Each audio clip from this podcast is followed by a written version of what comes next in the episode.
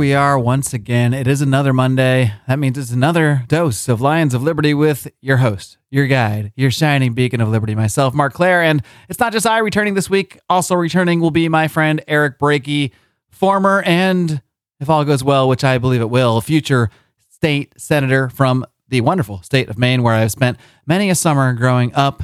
Uh, looking forward to speaking to him and uh, just an update on my personal life. For those of you following along, for those of you who heard last week, um, my stint in Mexico, where I was staying with my family for a bit, has come to an end, and we are now officially landed in the free state of Florida. It's a bit of a new beginning, and uh, to that end, sometime in the next couple weeks, I will have an announcement right here about a little bit of a new beginning for myself. But I'm going to leave leave that as a little bit of a teaser for now. I'm just going to leave you wondering and pondering as I guide you into this conversation with my friend Eric Brakey. We recorded this uh, a couple weeks ago. And if you were a member of the Lions of Liberty Pride on Patreon, patreon.com slash Lions of Liberty, or if you were a locals, whatever, I don't know what they call people on locals. Locals, local, local, localers, localers, I don't really know. But if you support us there or on Patreon, you get to see interviews like this one live as they happen. That being said, here is my discussion with good old Eric Brakey. Well, well, well, look who it is. He is back, beard and all, even though supposedly he's had it for a while. Um, I'm pleased to be here today with someone who's been on the show a number of times. I believe the last time was a debate. Actually, no, the last time was a debate with me, with yours truly. Yeah, over Edward Snowden. Yeah, that was the last Dave Smith debate. But of course, he is now running for office again for Maine State Senate. Pleased to welcome back Eric Brakey. Eric, are you ready to roar? I'm ready to roar, Mark. And my only regret is that my Lions of Liberty coffee mug is still in Texas. Oh no, that's too bad. Are you going to be able to get it back? What happened? Is it is it being held hostage somewhere? Uh, I, my wife's got it. okay, okay, fair enough, fair enough.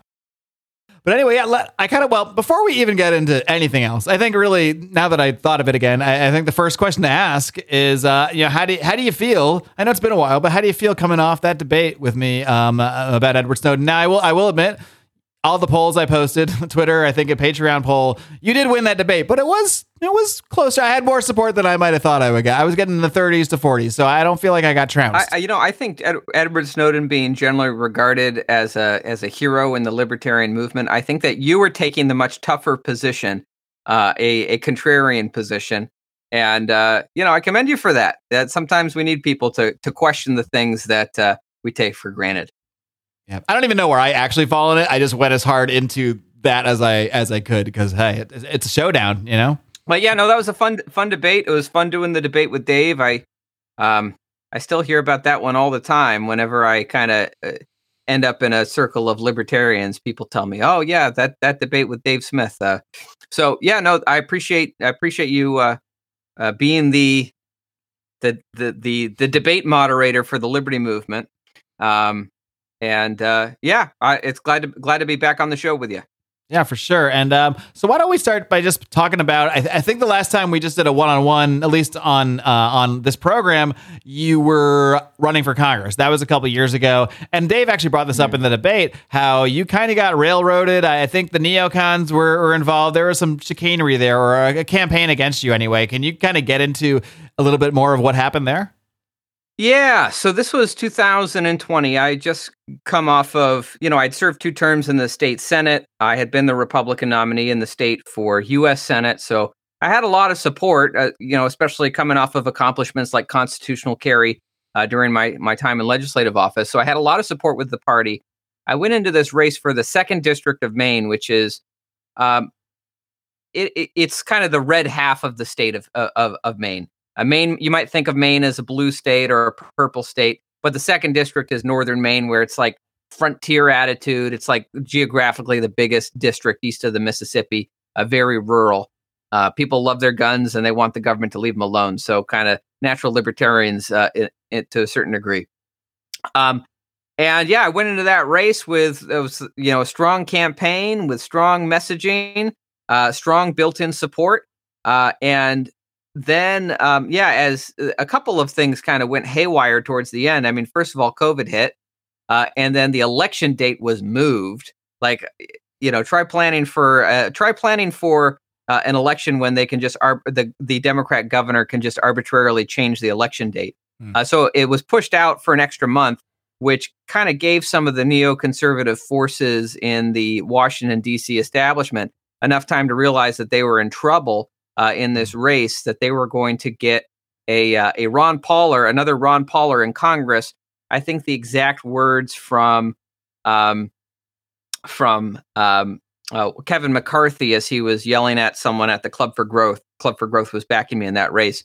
He was yelling at them saying, this guy's going to be another Justin Amash or Thomas Massie. What are you thinking? Like supporting this guy? Like, so yeah, we know that's why that's why people are supporting you. So it was a certain kind of, I guess, backhanded compliment there. Um, You're like, thank you very much, sir. I appreciate that. I like being compared to those guys. They're, you know, that I anyway. Um, but we we were in a solid position, but kind of in the last few weeks, we saw this um, both one of my opponents kind of went on like a kamikaze campaign smear campaign against me with uh, in, in tv that kind of hurt me a little bit what were you were you racist were you uh, sexist misogynist what, what do we go with here no i was being called a never trumper um, which i've always considered myself a sometimes trumper uh, you know it's like i get attacked by the never trumpers for being too pro trump and i get mm. uh, i get attacked by the I get attacked by people with TDS on both sides for like right. not being right on the Trump issue. And I just like, I'm for liberty and I'll be with him whenever he's for it. I'll be against him whenever he's against it, you know? So what, what have you. Mm-hmm. Um, so I got attacked for being a never Trumper. My old Vita Coco commercial where when I was a professional actor. You know about this Vita Coco commercial, Mark, do you? I don't think I've seen this. No.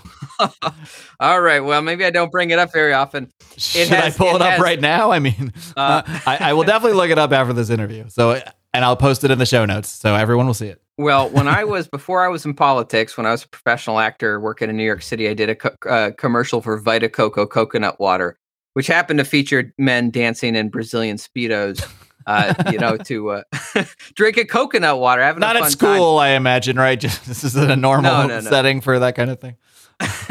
well, it, it looks weird when you kind of take a little clip of it out of context, as I've certainly found. But if you see the whole like 60 second commercial altogether. It's a fun, family friendly commercial. Anyway, my opponent took that little clip of it out of context, ran TV ads against me. Oh, wow. Eric Brakey's a clown. Look at him dancing in a Speedo and he's, and he wants to burn Trump stuff or something or another.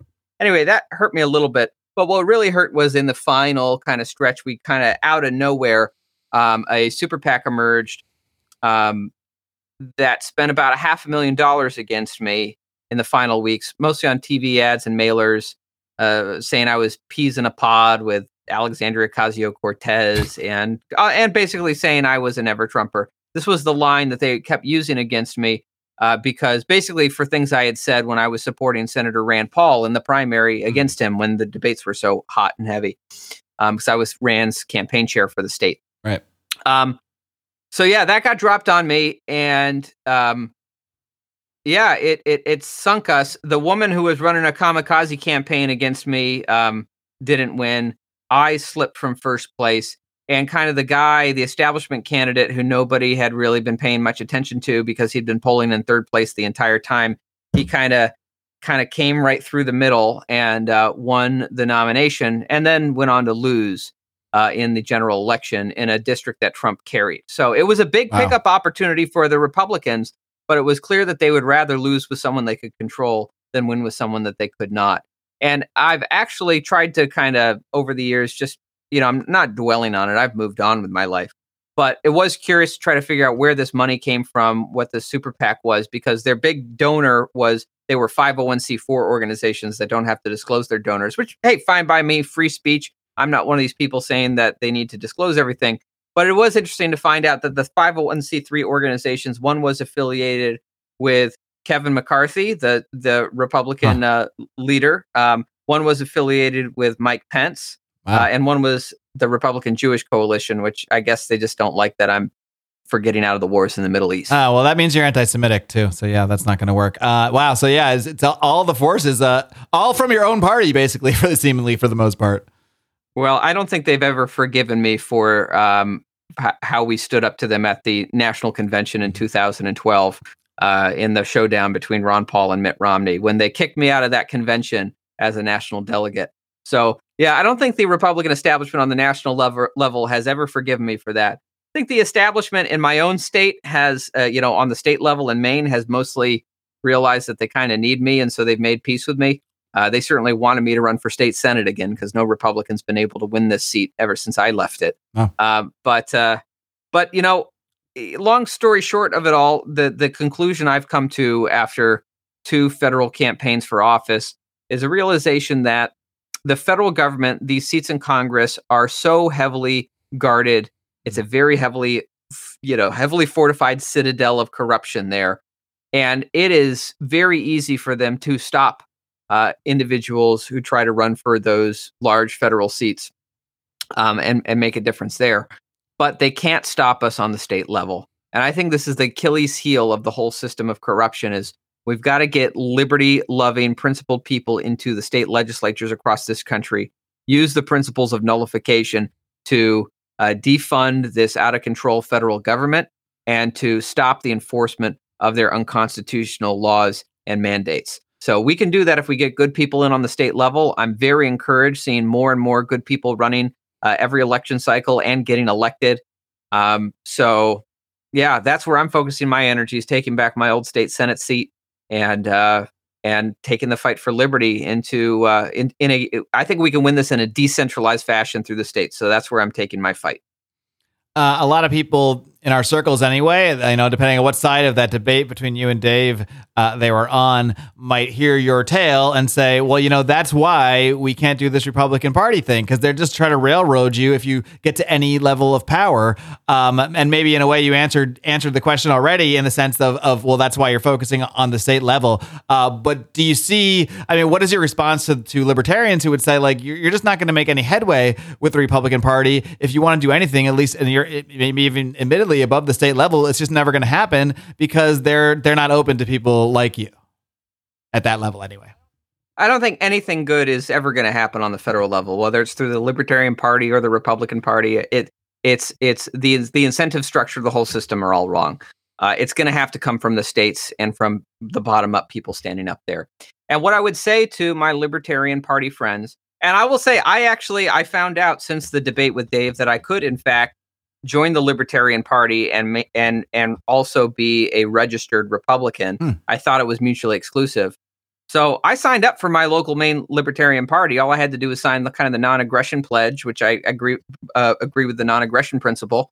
Uh, and so I've kind of got dual citizenship now, though. Of course, I'm running as a Republican. Uh, I think that is the most effective vehicle for getting elected if that's your goal. Well, friends, like I said, I just landed here in the free state of Florida, and one thing I've learned about Florida, it is not quite like California. You do not see those marijuana signs everywhere you go, uh, and it's a little bit harder to get some of those medical needs fulfilled, so to speak, which is why it's even more important that I have my friends, Carlos and Vanessa Abelar, who are the world's best and friendliest and coolest dealers of CBD, which of course is legal all over the country. It can be delivered directly to your door, and CBD is just fantastic for those aches, for those pains, for that insomnia. If you have trouble relaxing and calming down that brain at night, I know I sure do. And uh, the products from Carlos and Vanessa over at Paloma Verde CBD have just done wonders for me. Uh, I can't recommend them highly enough, especially those incredibly tasty gummies. My God, I just want to eat them all at once but I have to resist because that's just not that's just not the smart thing to do. Of course, if you did do that, you'd be fine. You know, you would you would be relaxed, but you would not be high because, of course, CBD is from the non-psychoactive part of the cannabis plant. So you don't need to worry about being paranoid or any of that stuff. You can just help those aches, help those pains, have a nice relax. And by the way, you get 20% off if you use discount code ROAR at checkout. So head over to palomaverdecbd.com Get 20% off. Oh, and did I mention free shipping on all orders over $75? I don't know if I did, but I just did now. Head over to palomaverdecbd.com. Grab yourself some treats, grab yourself some salves. Take that 20% off by using discount code ROAR at checkout. Do you think that will be used against you in a future? Like, oh, this guy, we found out he's he signed up as a libertarian, and you know that means he probably believes in drag shows and all this. Are you are you concerned about that being used against you? I don't know. Let them try. Yeah, I mean, what what is going to be a concern? I, what you should do is get ahead of it. You should actually use that that Vita Coco ad is in your own ad campaign, so they can't even come after you. That's what I would do, but I'm not your campaign manager. I've already done a few uh, funny response videos over the years, but um, as far as uh, you know, in politics, if if they can't find something on you, they'll make something up about you. So you might as well just stand up for what you believe in. Uh, but yeah, no, I, I I joined the Libertarian Party as a, I guess uh, they've got like two tiers of membership, so I'm like bottom tier of membership because I'm not a registered libertarian. Um, mostly just because there's a lot of friends there and a lot of good people, I think, who mean well, and I'd like to be in on the conversation with them. But I ultimately want to make practical change in terms of getting my own state, the state of Maine, you know, back on track economically and in terms of protecting and restoring the freedoms that we've lost over the last couple of years. And I could be on the outside throwing stones for a long time, as you know, if I was just a Libertarian Party candidate who um, b- was never going to be able to break through kind of the two party duopoly because of the way the rules are, are written. Uh, or I could run as a Republican, start with a base of 30% of the vote and go out and knock doors and uh, and win the rest of the votes that I need. Mm-hmm. So it's a it's a better it's just a better vehicle all around um, if your goal is to win elections.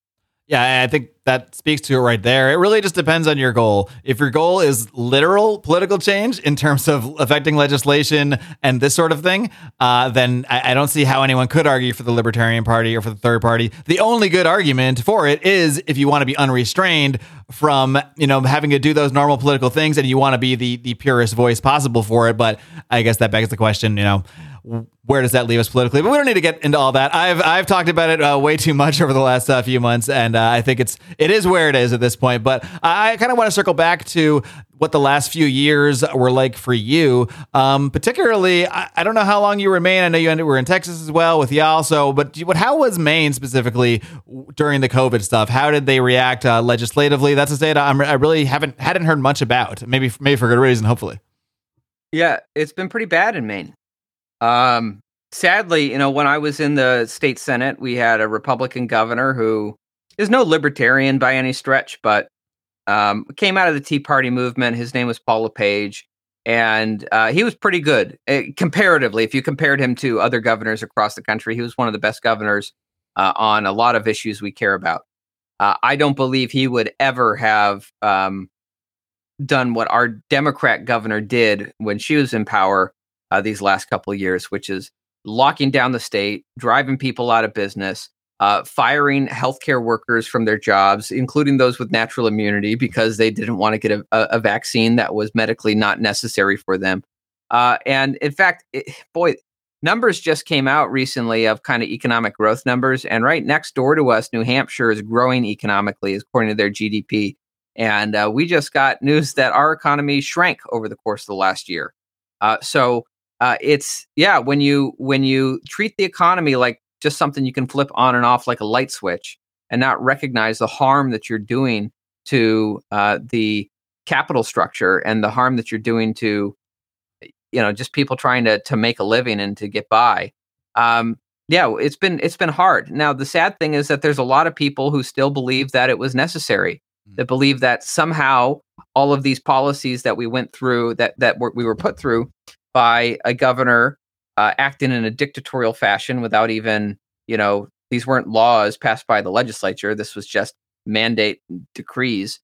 Um, a lot of people still believe it was necessary and that it somehow saved lives. But of course, you and I know, and I'm sure most of your audience must know, that there's there's no evidence backing that up. You do a state by state comparison on lockdown states versus non-lockdown states in terms of COVID rates and COVID fatalities, and there is no correlation whatsoever between uh, between these rates and those policies.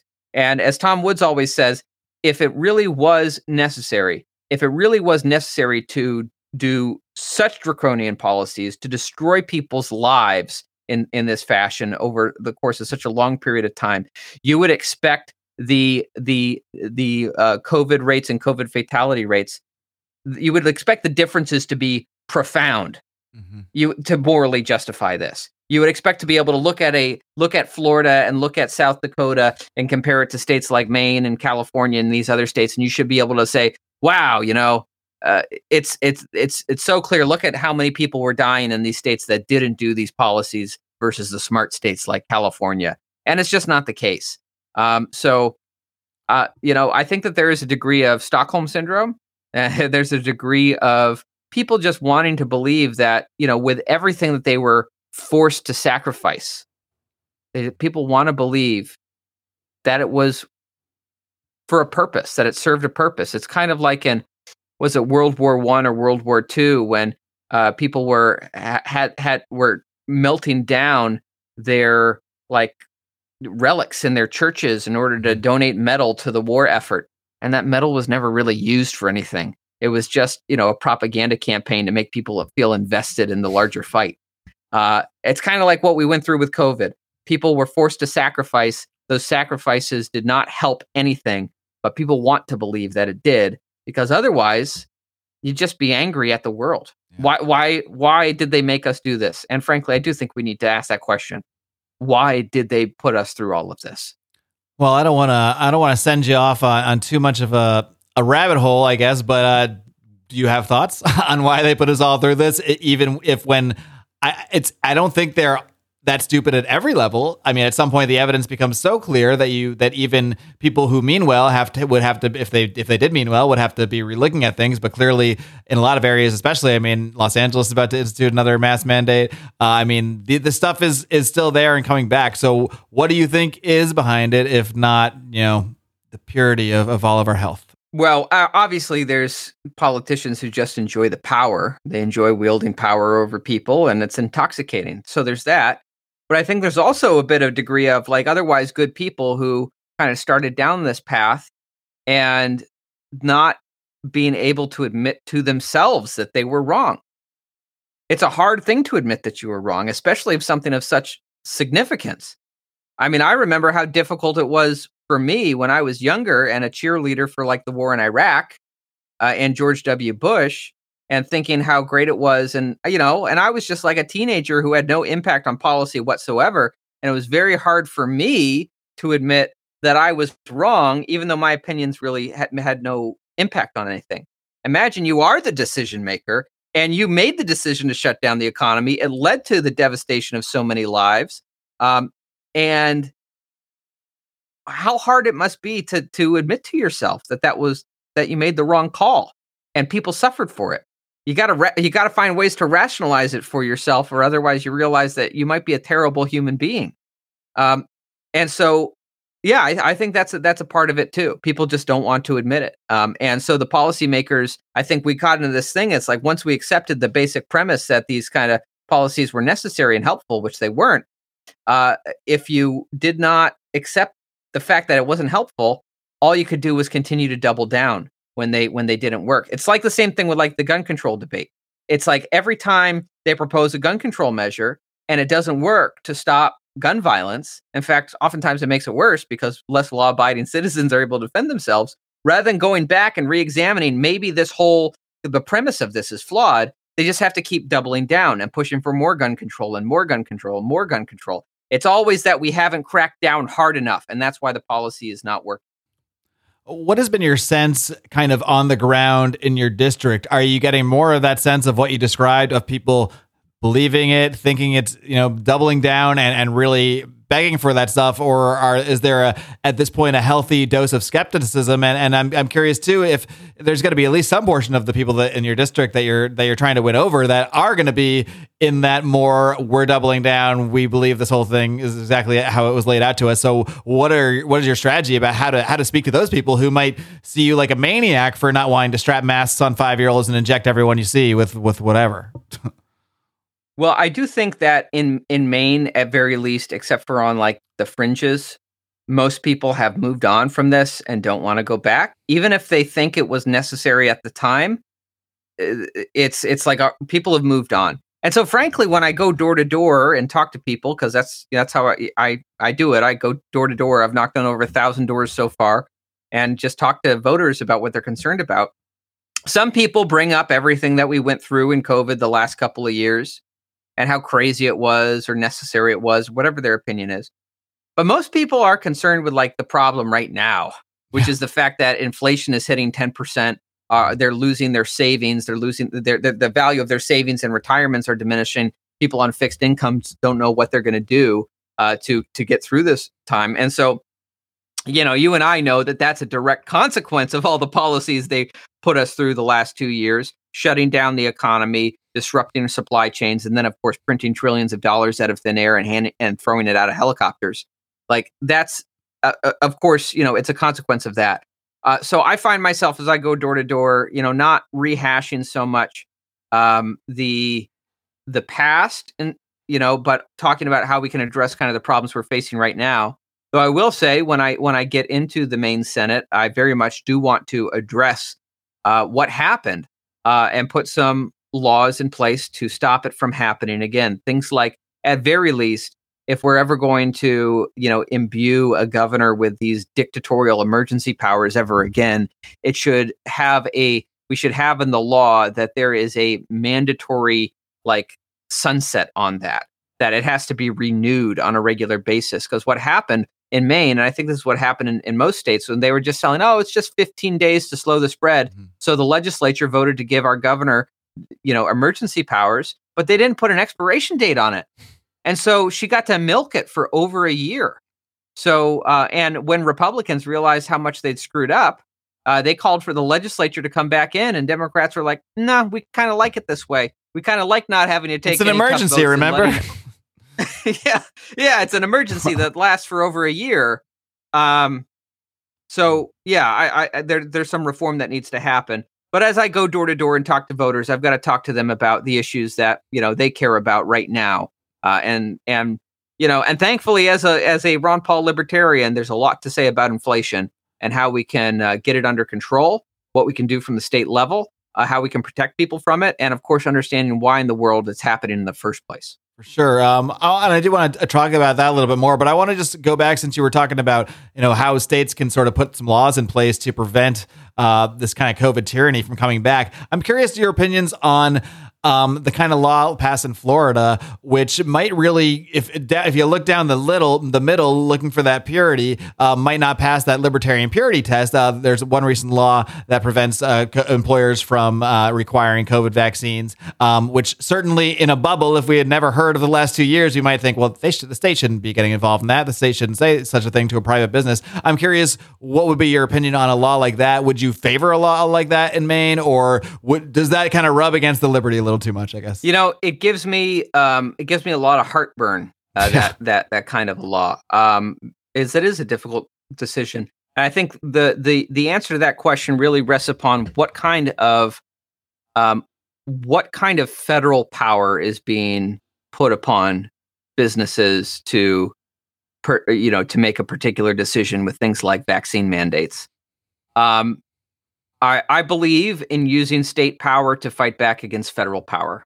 I don't believe in using state power to try to control what regular people, the decisions they make in their own lives and their own businesses. I want to leave that, I want to leave them be. But if they are being put upon by the federal government and coerced into making particular decisions that are, um, uh, yeah, then then that's a form of tyranny and oppression, and it's inappropriate to use state power against it. So um, yeah, I, I, I think it really it really kind of boils down to um, you know, it really kind of boils down to that. I think a better, I think, a, a, but um, you know, kind of pushing back on the way that they did in Florida, I think is kind of uh, at best a band aid.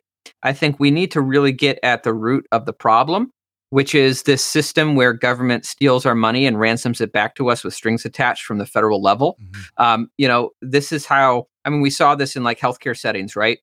Uh, uh, the Biden administration said if if hospitals and doctors' offices do not have uh, vaccine mandates on their staff, even though the vaccines did not stop the spread uh, or transmission of COVID and were purely for uh, purely benefited the individual, not not there was no public health benefit to it.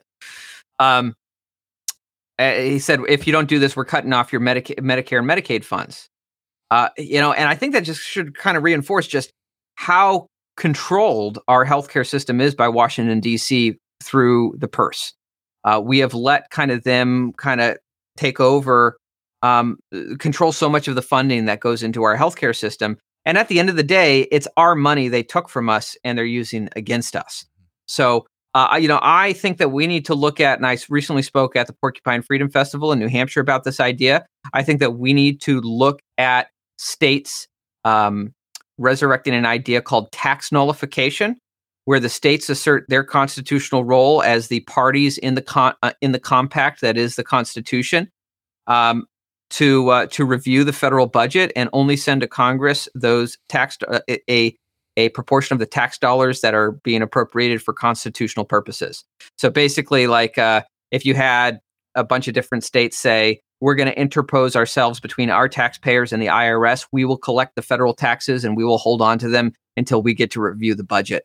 And then if 60% of what you're spending on is constitutional, and of course that's being generous. You and I know it's a lot less than 60%. But let's say we find 60% to be constitutional, we'll send you 60% of the money. And then when uh, Washington D.C. they stomp their feet and say you can't do that. We're going to withhold your federal funds. and say, well, go ahead because we've got the federal funds, mm. and we'll supplant whatever federal highway funds you're threatening to take away from us. We'll supplant it with the funds that we're holding on to, and we didn't send you. Uh, do, do you mean that like the state of Maine with the state? Because this is what I'm kind of spinning my head around is like, what about the fact that all these companies, like you could, like the state of Maine could say something, but what if you have all these major corporations in Maine and they're like, well, you know, the federal government is who takes the taxes out of out of our these paychecks, so you know we're we're we're still connected to them. We don't care what what Maine is doing, or would Maine find some way to like be the ones to collect those taxes from those companies? Like I'm just kind of trying to envision how that might play out because I, I love it in concept. I'm trying to th- you know capture my wrap wrap my head around how it would work out in reality.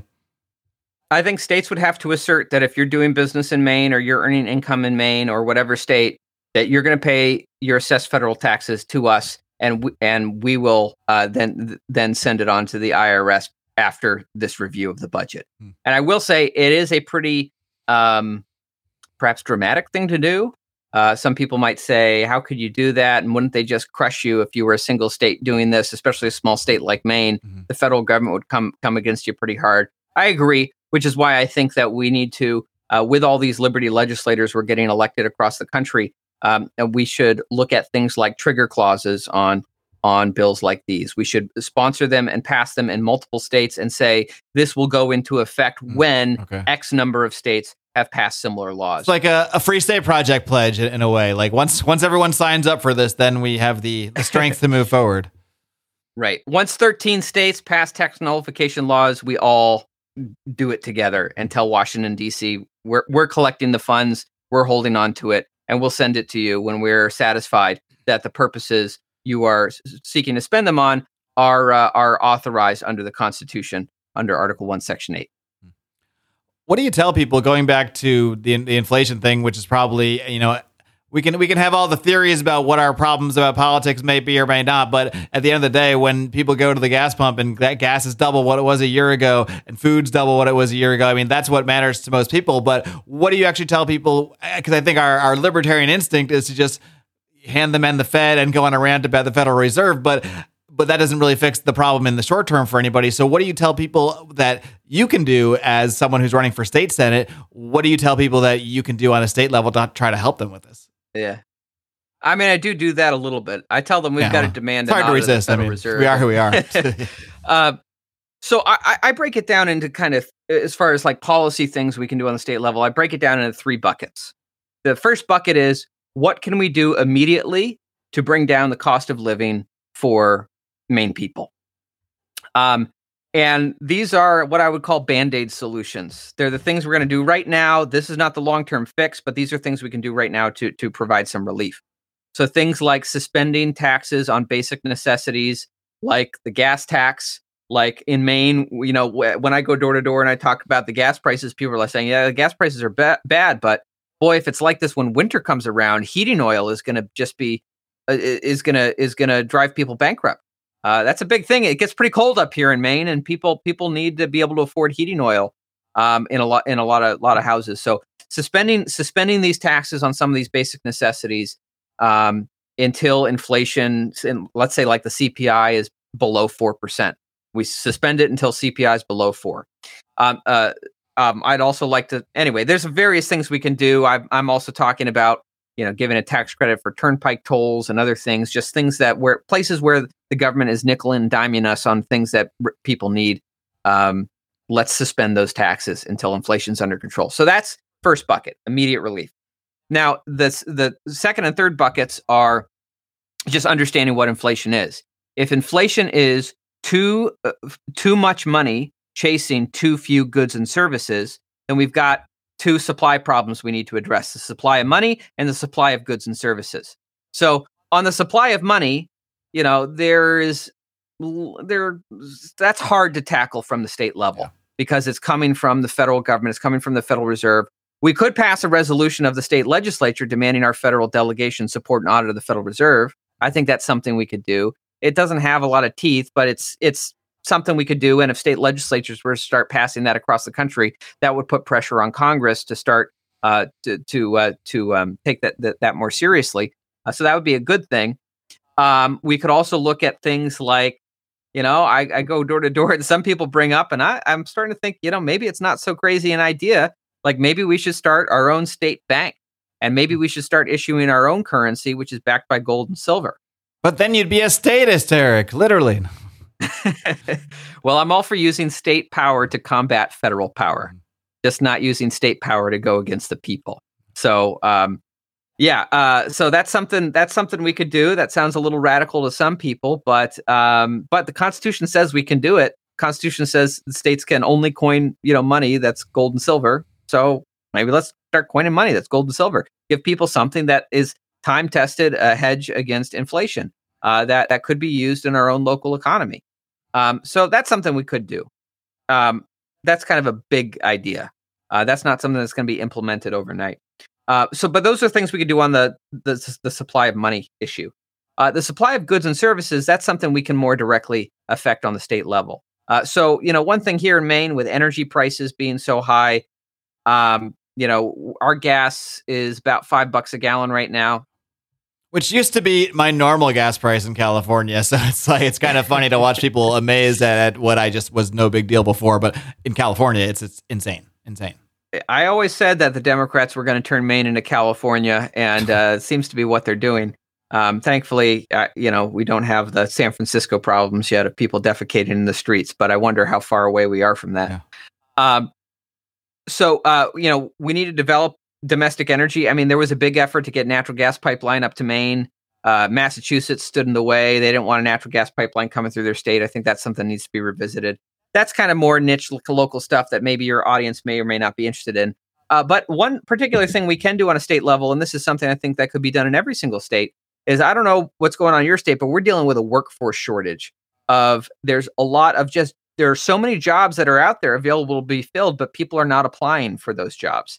Um, and one of the things that w- was put in place when I was in the Senate in the past uh, by our Republican governor, Paul LePage, was uh, work requirements on welfare benefits for able bodied adults without kids. Mm. So basically, if you're between the age of 18 and like 50 and you don't have children to take care of, uh, and you're on, let's say, the food stamp program for more than three months, so not just kind of a temporary you know, I just need a little bit of a helping hand to get up on my feet again, but you're on this for an extended period of time, there was a requirement that to stay enrolled in the program, you needed to be working or volunteering or doing some kind of jo- job training, something to get you off the sofa, back into the labor force, and, and on your own two feet. Now, this is important for two reasons. One, extended welfare dependency for people who are capable of so much more, that's not helping them. That's not a happy life. That's that's not how you find satisfaction and fulfillment in life. And sometimes we got to look at the difference between helping people and enabling them.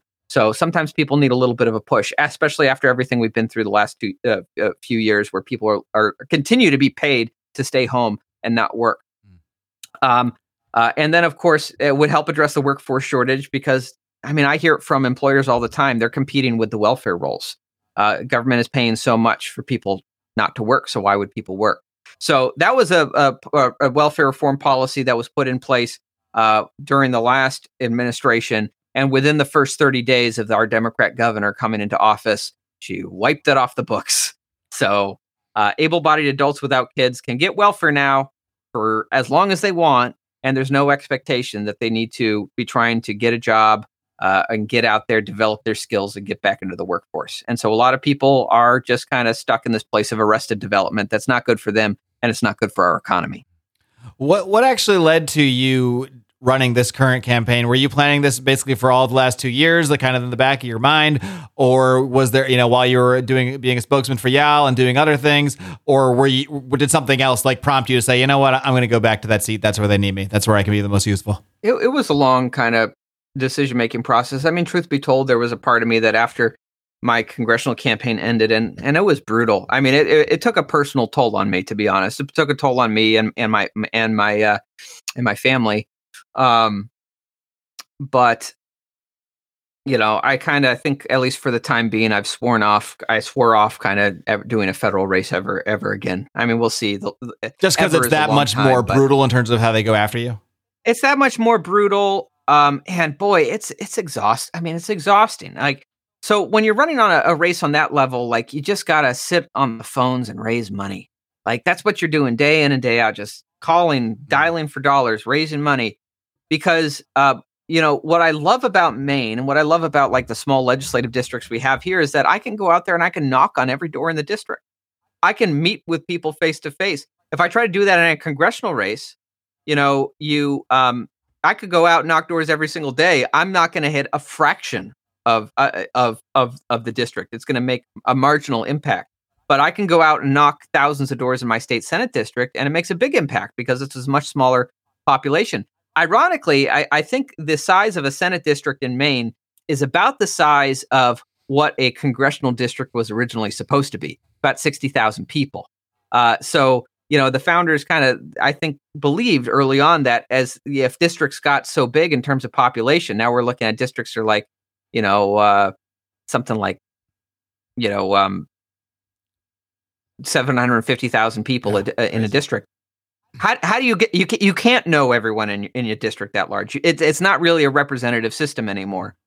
Um, so I like that I can get out and meet with people one on one, and and I also think that as a state senator, you have a lot more power than you might realize if you know how to use it to combat the federal government. Uh, than you might even have in Congress. Because right now, I mean, Justin Amash complains about it all the time in Congress. It's like you sit there, the bill, there's the committee process has become a joke. The amendment process has become a joke. You basically just get to vote up, up or down, yes or no, on bills crafted behind closed doors by leadership uh, and dropped on your desk with you know less than 12 hours before the vote. So uh, Congress has become a joke. Uh, in some ways, I kind of look at it and think, well, it would have been nice to have the bully pulpit of being a member of Congress and be mm-hmm. able to spread the ideas of liberty, like Ron and and and Massie and Justin Amash have done. Um, I look back on it and I think, you know, from the state senate, I was able to pass constitutional carry, and that became a that's been a domino effect across the country. We, Maine was the sixth state with constitutional carry. Now we're up to 25, and Maine was kind of a key domino in that effort.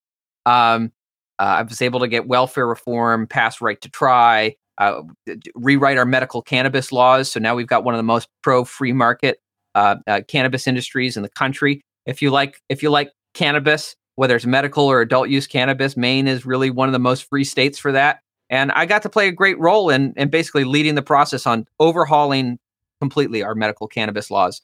Um, so those are things I could do in the state legislature. Uh, you know, in Congress, like even if people agree that like you know cannabis should be uh, descheduled, like nobody can get anything done there. So right. change is going to happen from the bottom up. Tell us a little bit more about the campaign itself. Are you, I mean, obviously, you know, we get cocky here. It's your old seat. Do you see yourself, do, do are people kind of embracing you as, oh, Eric's back? And, and do you think you're going to be kind of welcomed right back in? Or are you facing any any challenges uh, within the party? I mean, how, how's it all shaping up for you? Well, I did have one guy who tried to primary me, but he didn't get the signatures he needed to get on the ballot. So I coasted through the primary with no opposition. Um, but the fight was always going to be the general election. Um, this district is currently held by a Democrat. Um, he has he he's decided not to run again. I thought the timing was interesting. He announced he wasn't running again when I announced that I was running. Oh, maybe a good sign about how they see you. Yeah. maybe he didn't want to run against me. I also heard maybe he had a health some health concerns, so maybe there may have been some other stuff going on there. Coco Vita Coco guy? No way. I'm not messing with that. But you know, I did win this district twice with about sixty percent of the vote, and that was pretty much a high watermark for Republicans in this district. Uh, nobody had won this district uh, on the Republican side as as big as I had. Uh, both my times there since Olympia Snowe, who uh, held this state senate district district in the past, and of course went on to be our U.S. senator um, um, in the past. So, that was like in 1988, the year I was born. So yeah, I, you know, I campaign very hard. I get out and I connect with people. I was a little nervous when I was getting out to knock doors. because it has been like six years since I've knocked on these doors. But I, um, uh, uh, you know, but as I go door to door, it has been. I mean, the encouragement and support has been amazing. I, I'm sometimes surprised, just like when I knock on a door and before I like open my mouth to introduce myself, they're like, "You're Eric Brakey. We've seen you on TV. We're supporting you 100. percent Put up a yard sign." Like, all right, well, that was easy. Um, but but that's not every house, of course. You know, uh, some people. Uh, but I guess I, I have built up a lot of name recognition in in the area at very least but it is going to be a fight. This district is the bellwether for the whole state. Hmm. Uh, this district, which is the uh, Senate seat, if for folks who know Maine, uh, it's Aub- uh, Auburn is the the biggest city in the district. It's like the third biggest city in Maine. It represents about fifty five percent of the vote uh, in the district. And then I've got some smaller rural towns that are also in the district: New Gloucester, Poland, and Durham. This district is the bellwether. It has predicted the Senate majority in every election for the last 14 years. So whenever Democrats have had the majority, it's been with this Senate seat. Whenever Republicans have had the majority, it's been with this Senate seat. Hmm. So kind of a lot's riding on it. Um, no pressure. But I'm kind of getting, you know, I work best under pressure. Uh, but but yeah, uh, so I'm just getting out there. It's been the support has been encouraging. I do have an opponent who is also working very hard. We've crossed paths. She's out there knocking doors. I'm knocking doors but I think we have clear records. You ever awkwardly walk up the, the same driveway at the same time? we came close. we came close one day. Uh, but um, but yeah, no, it's uh, I, I you know at the end of the day, you know, win or lose, and I intend to win. But win or lose, there's certain things you can't control, mm-hmm. and you just want to know at the end of the day that you left it all on the table. You didn't leave anything undone. Yeah. Uh, so, and the the while I used to win this district with sixty percent, um, th- there have been a lot of new people moving in the district from like the Portland area, which is you know pretty liberal area. So some of the things have been changing here. It's not. Um, uh, I, I expect a real fight, and I will say, if people want to have a Liberty champion in the Maine Senate, whether you live in Maine or you live in another state where you've seen the work that I've done, you know, sometimes there's a domino effect across the country, like we did with uh, constitutional carry. I'd like to see a similar domino effect with tax nullification, with defend the guard legislation. There are things I'm going to be pushing the envelope on as far as liberty issues are concerned that have national implications, uh, not just implications for the state. Uh, and certainly, I would uh, ask any of your li- listeners who would like to help make that happen, they could go to brakeyforsenate.com and chip in because we also have something in Maine called the Maine Clean Election Act, which is nothing, which is like most government programs, is totally the opposite of what it's named uh, which my opponent is running under, which means she gets seventy thousand dollars from the state treasury, so from taxpayers to run her campaign. Only she does. Well, anyone who wants to run as a, I would call it a welfare for politicians okay. candidate, uh, and a lot and a lot do. Uh, all the pretty much all the Democrats do, and a lot of the Republicans do as well. Um, I've always felt like I couldn't be taken seriously if I was campaigning right. as a fiscal conservative, and the first thing I did was take seventy thousand dollars in right. taxpayer money to buy yard Wouldn't signs. be the best uh, the best size signal to, to give. no, so I've never touched a dime of that money. I've always raised funds voluntarily from people who believe in the cause that I'm fighting for. And uh, even if people chip in five bucks at brakeyforsenate.com, it makes a big difference. All right. Well, uh, certainly we will be following uh, your Senate campaign here, but I don't want to bury the lead here because there's something else you've, you've been doing in the last year or so. You have tossed your hat into the podcasting game as well uh, with your show Free America Now that, right. that you've been pumping out just an incredible number of episodes. So why don't you just tell everybody uh, as we wrap up here what you've been doing there with uh, Free America Now and why they should go tune in regardless of uh, whether they're looking to support your, your Senate campaign, but hopefully they are as well. Yeah, well, I, have been doing Free America now. It started when I was working at Young Americans for Liberty, and I've uh, took it independent when I uh, left Young Americans for Liberty to start my state senate campaign. Truth be told, there was a long pause recently because I got so focused on the campaign, but it's up and going again now. Um, and I'm doing an episode about once a week now. Um, uh, I just had a great interview with my good friend David Boyer, who is the guy who legalized cannabis in the state of Maine and he's running for state legislature here himself. And uh, we recounted some of the old stories from the Ron Paul 2012 days and all the fights that have taken place for liberty uh, over the course of the last decade. But I do interviews with people all across the country in the liberty movement. We have great free range conversations about anything under the sun. Uh, and it's uh you know it's a it's a I appreciate the opportunity to do the show and all the feedback I've gotten from people. But when I was paused the show for about a few months, uh, I heard from people.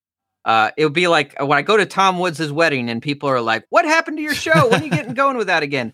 Or like, or a guy next across the river in Lewiston, Maine, who owns a bakery and is apparently like a, a listener to the show. He's like, "When are you starting that again?" It's been so encouraging, all the support. I'm sure you know in the podcasting world, sometimes the only feedback you get is like the numbers right. of how many people are listening. Right. It's been great. It's it's putting the faces to them that changes the the game. Yeah. Abs- absolutely. So I've appreci- appreciated that. Uh, if and and of course, one of the best episodes is the conversation I had with you, Marc. We had a great Always. conversation uh, last year. But people can check out Free America now. It's on all major podcasting platforms, uh, and um, yeah, it's uh, uh it, I enjoy doing the show. Well, Eric, uh, it's been a blast having you on. I you mentioned it once already, but why don't you give just to, to get it through these people's heads one more time? Let everybody know how they can support your campaign, and feel free to plug away if you got anything else. If you want to restore liberty in America from the bottom up, from the state level, then you can go to brakeyforsenate.com and chip in five bucks, 10 bucks, 25 bucks, whatever works for you. I know it's tough economic times, but everything makes a difference. Uh, you can also follow me on Twitter at Senator Brakey or follow my uh, campaign page on Facebook, which is just Eric Brakey for Maine Senate. All right, Eric Brakey, we will certainly be uh, keeping an eye on and, and cheering on this campaign. I think everybody could probably agree on that. So best of luck. Keep up the great work. Keep on roaring. All right. Thank you, Marc. All right. Well, I hope you enjoyed that conversation with my good buddy Eric Brakey. I certainly wish him the best of luck. Do check out what he's doing with his campaign. Uh, one guy I can say uh, he has a track record. He has actually uh, made a difference for the people of Maine uh, with the work he did on constitutional carry there, uh, with work he did on marijuana laws there, uh, and a myriad of other things. So you really couldn't have a better person in state office than a guy like Eric Brakey, in my oh so humble opinion. that being said, that does it for this week. Like I said, I've teased you a little bit. Keep your ears, keep your eyes peeled for a little bit of an announcement from my end in the uh, in the coming weeks. And until next time, my friends, as always, live long and live free and live free and live free and live free.